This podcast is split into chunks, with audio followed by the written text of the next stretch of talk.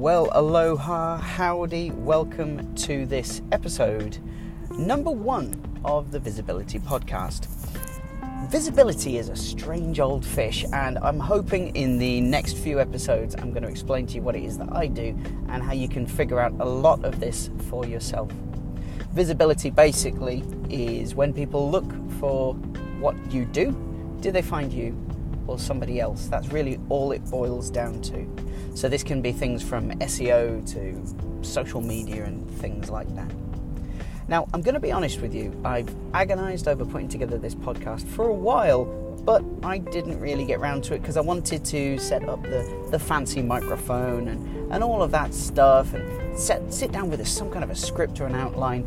And as often happens in life, these things get pushed onto the back burner. So, right now, I'm in the car, I'm driving to Wales, and I thought, hell with it, let's just get this podcast recorded. Let's get the ball rolling. So, I do hope the audio quality is good enough, it's bearable, and that the content is more than enough to uh, kind of overshadow any sounds of indicators and potential swearing at other drivers. okay, so let's get started. Okay, so first off, I do want to make one thing clear. I think we should probably address SEO first because search engine optimization is something that people really get hung up on, so it's probably best to start there. SEO is usually the process of getting your website to the top of Google. That's the, the famous phrase that everybody likes to use. The top of Google, that mysterious, elusive place. Well, there's a few things we need to talk about before we get there. And the first thing is actually how do you win Google Google's favor? Well, to win Google's favor, you have to give Google exactly what they want. And that's what we're going to go into now. Okay, so what Google wants is to make as much money as possible, same as any large company. And the way they do that is through advertising on their search engines. That, among many, lots of other kind of ways of advertising, but that's one of their main things. If the results that come back are rubbish, people will go and use another search engine. So, for example, if you're looking into becoming a, a Siamese cat breeder, for example, to pluck a, an example off the top of my head, then you go to Google and you type, you know, how to breed Siamese cats. Well, if the first website was just about cats, nothing to do with Siamese cats or breeding them, you'd be annoyed, you'd, you'd come off that result, and then you click the next result, and the next result might be about breeding, but might be about horse breeding. So soon enough, you'd get really annoyed and you'd go and use another search engine like Bing or Yahoo or, or whatever else. Now, Google doesn't want that to happen, so they want to give their users the very, very best results. And that's really all it boils down to. So to win at Google, just give the very best result for the person using Google. That's literally it. Now, what that boils down to is yeah, your website about cat breeding. Why not build a page about Siamese cat breeding and build a page about every other brand of cat or breed of cat, rather? Now, this is a big effort, but you know what? That is something that pays off in the long run when we do keyword research, which is what we're going to look at now. Alright, so keyword research is the biggest stumbling block that most people have. Here's the situation.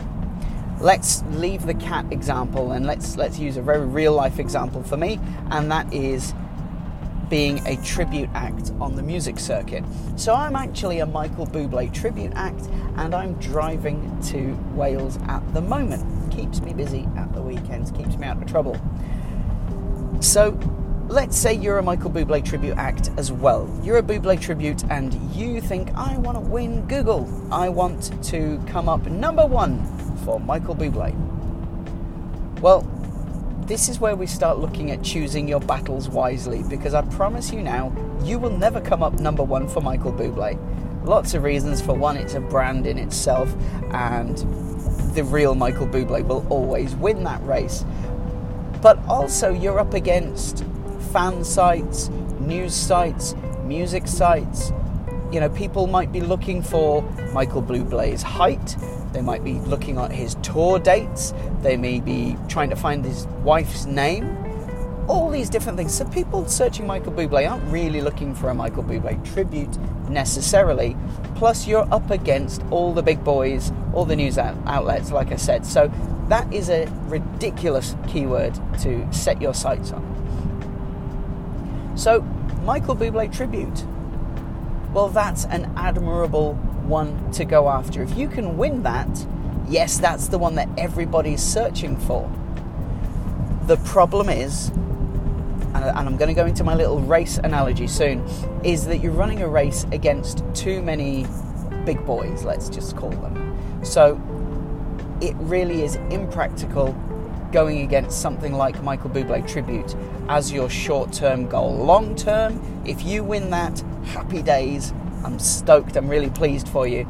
But I'm going to tell you now, short term, let's look at easier wins. Because, for example, if there's 100 people a month searching for Michael Bublé tribute, then Michael Bublé tribute Manchester may only get 10 searches a month, maybe less. But if you're based in Manchester, then wouldn't it make sense instead of driving all the way to Bournemouth to do a gig, you could get all the gigs local to you first?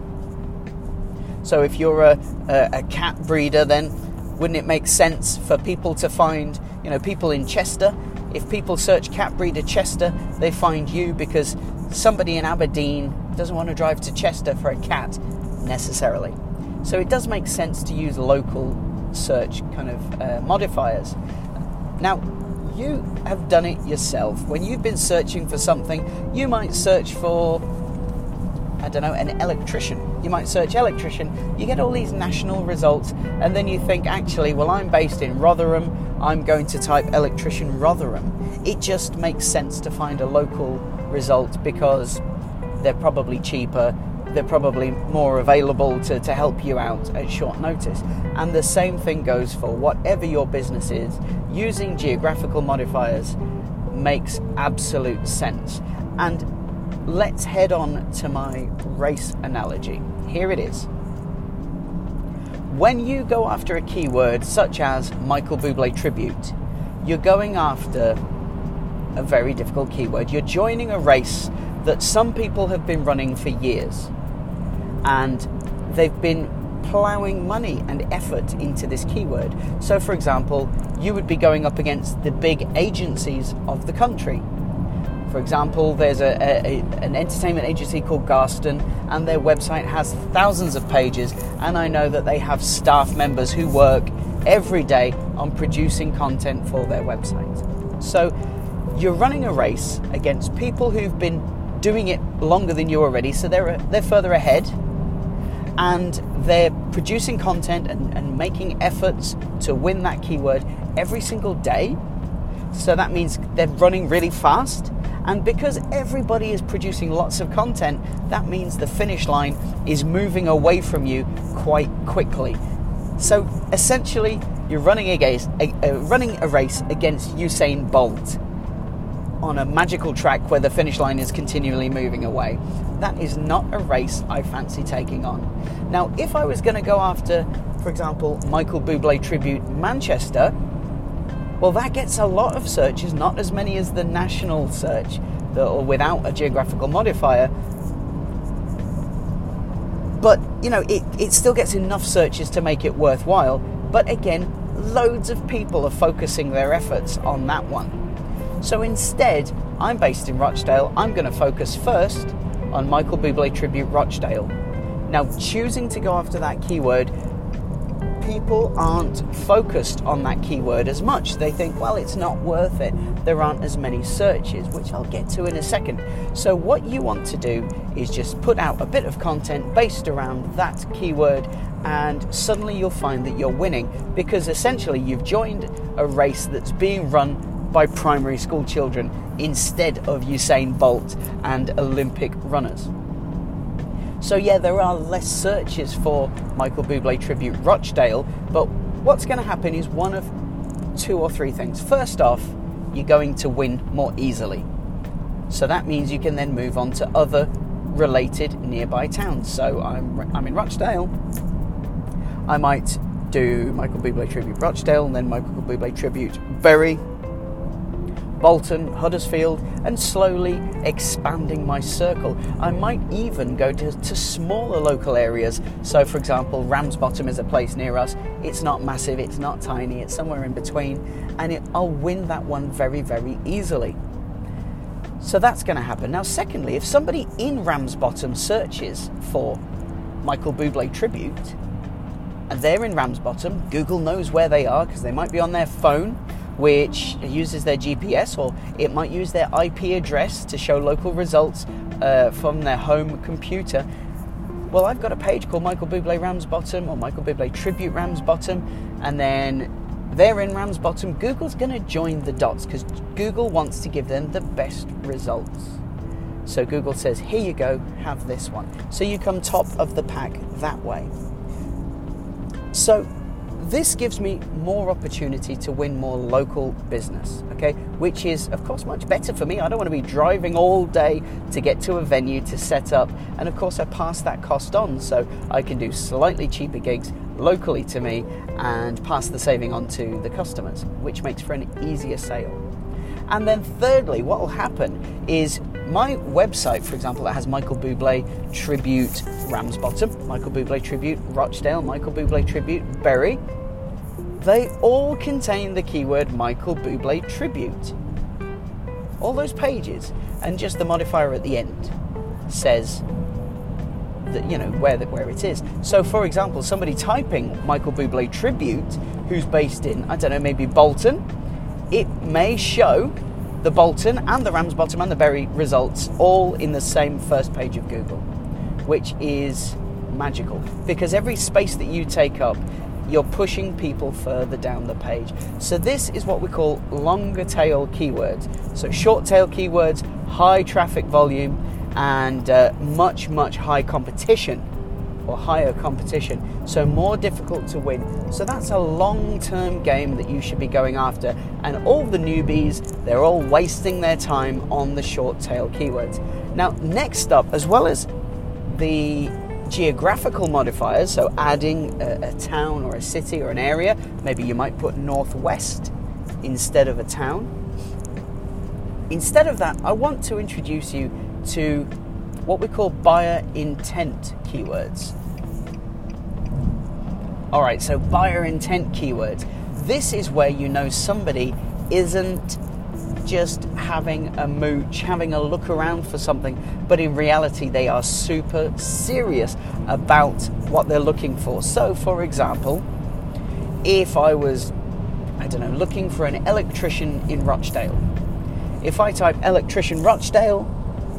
we don't really know why I'm looking for that person. I might be trying to track down a friend, so I might just see his name. Oh, yeah, I know Steve, he's an electrician. What was his number again?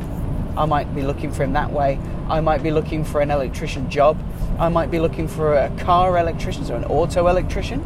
I might be looking for commercial electrician, industrial, residential, not being very specific. So if I was to use a word like, let's say, house rewire electrician, or domestic electrician, well, that narrows it down. But buyer intent keywords are things like cost, or quote, or price. So, for example, somebody who types house rewire price, well, they're deadly serious about getting a house rewire. Unless there's somebody doing research for a project or they're another electrician, you can bet your bottom dollar that they're looking to get their house rewired. They're not just debating a career as an electrician or, or just doing a bit of random research. Emergency, emergency electrician, 24 hour electrician. Things like that, those are buyer intent keywords. People tend not to be focusing on them as much. Emergency and 24 hour, yeah, people do do those, but things like cost, price, quote, uh, reviews, best company, things like that. They are buyer intent keywords, they're buyer intent modifiers that make your keywords, firstly, easier to win and, and be close to what people are searching for, and secondly, more accurate to, to what they're looking for, so more likely to turn into an inquiry, which will then turn into a sale. Okay, so this podcast is getting a bit long already. We're about 15 minutes in, so I now want to introduce you to one final little trick, and I'm going to describe this to you, but I've got I've got something special for you coming up next. So, I want to teach you now how to use Google to tell you what people are already searching for. And I'd like to make you a special offer at the same time because all of this is very new and alien to most people, so I would love to do the heavy lifting for you. So, why not drop me a line and I will do all of this keyword research for you? I'll take a look at your website and your socials and tell you where you can make some improvements and what I think you should be doing next. Now, this is a chargeable service, it's a professional service, but don't worry, it's not going to break the bank. But what it is going to do is going to give you massive clarity on what you need to do next, okay? So, if you're interested in me doing the heavy lifting for you, visit visibilitydirect.co.uk right now and look for the button that says Do my work for me. Okay, look for that and you will see the best options. Okay, but now let me show you how you can do your keyword research really easily, and Google will tell you exactly what people are searching for. Have you ever been typing something into Google, for example, electrician, and underneath the search box it comes up with some suggestions like electricians near me or you know house rewire electricians. And it, and it starts filling in underneath with suggestions. Google doesn't make those up. What google's doing is google saying hey loads of people have searched for these things before. Is this what you're looking for? So what google's actually doing is revealing to you for free what people are looking for. So let's say you're a michael bublé tribute you can start typing Michael Bublé tribute. And like I said, I'm driving, so I'm not in front of a computer, but from memory, it will probably say something like Michael Bublé tribute act in Aberdeen, or Michael Bublé tribute show, or Michael Bublé tribute for weddings, or Michael Bublé greatest hits. You know, there'll be some that aren't related, but what it is doing is telling you what people are searching for. So this is a really good place to start because remember we said those keywords, you know, everyone's going after the ones with lots of searches. Well, it's very easy to find ones that nobody is searching for. So why don't we go for the ones we know? Google is telling us, "Hey, people search for this all the time. Is this what you're looking for?" So that's one way to do it. Now also, so just Go with whatever you're looking for there. Go with that. You know, press the search button and then scroll to the very bottom. Google is going to more than likely suggest some other similar keywords as well, all of which other people have been searching for in the past. Okay, so that is how Google is telling you what people are searching for. Now, what you can also do is click on one of those and again scroll to the bottom and see what else it's suggesting. Now, this is the very beginning of keyword research. I recommend that you do that, have a look, see what Google is recommending other people are searching for, and like I said before, if you want me to do the heavy lifting for you, uh, I'll do a full kind of um, appraisal of your existing assets. I'll look at your site, I'll look at your socials, I'll see how well you're doing, I'll tell you exactly where you can do a lot better, and um, I will do all that for you. Visit visibilitydirect.co.uk and click on the Do the Heavy Lifting for Me or Do My Work for Me button.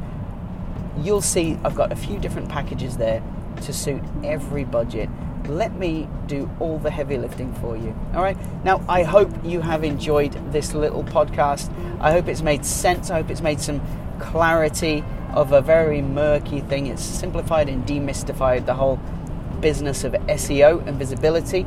Uh, in the next episode, I'm going to look at narrowing down your keywords a little bit further and then how to use that information to win at Google to make sure that you're coming up first and not just in one position but in multiple positions for that keyword on page one. Um, if you've got any questions, please go to Facebook uh, and search Visibility Direct. You will find my page there. You can uh, just leave a comment on the Facebook page, uh, ask me any questions to do with this, and we will definitely feature those in the next podcast episode. All right, then, so that's it for now. Remember, visibilitydirect.co.uk. You can get me to do the heavy lifting for you uh, by requesting a, a site audit. Catch you later. Cheers. Bye bye.